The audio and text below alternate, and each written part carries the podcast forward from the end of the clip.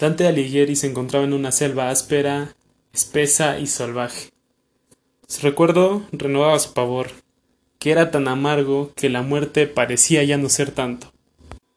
Al mirar hacia arriba, vio al sol, que le indicaba el camino hacia dónde ir. Al subir por la solitaria playa, se le apareció una pantera ágil, de rápidos movimientos y cubierta de manchada piel. La fiera tenía tanta hambre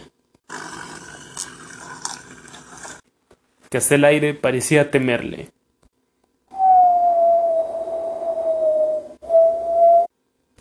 Mientras Dante retrocedía hacia el valle, se presentó hacia él otro que parecía mudo.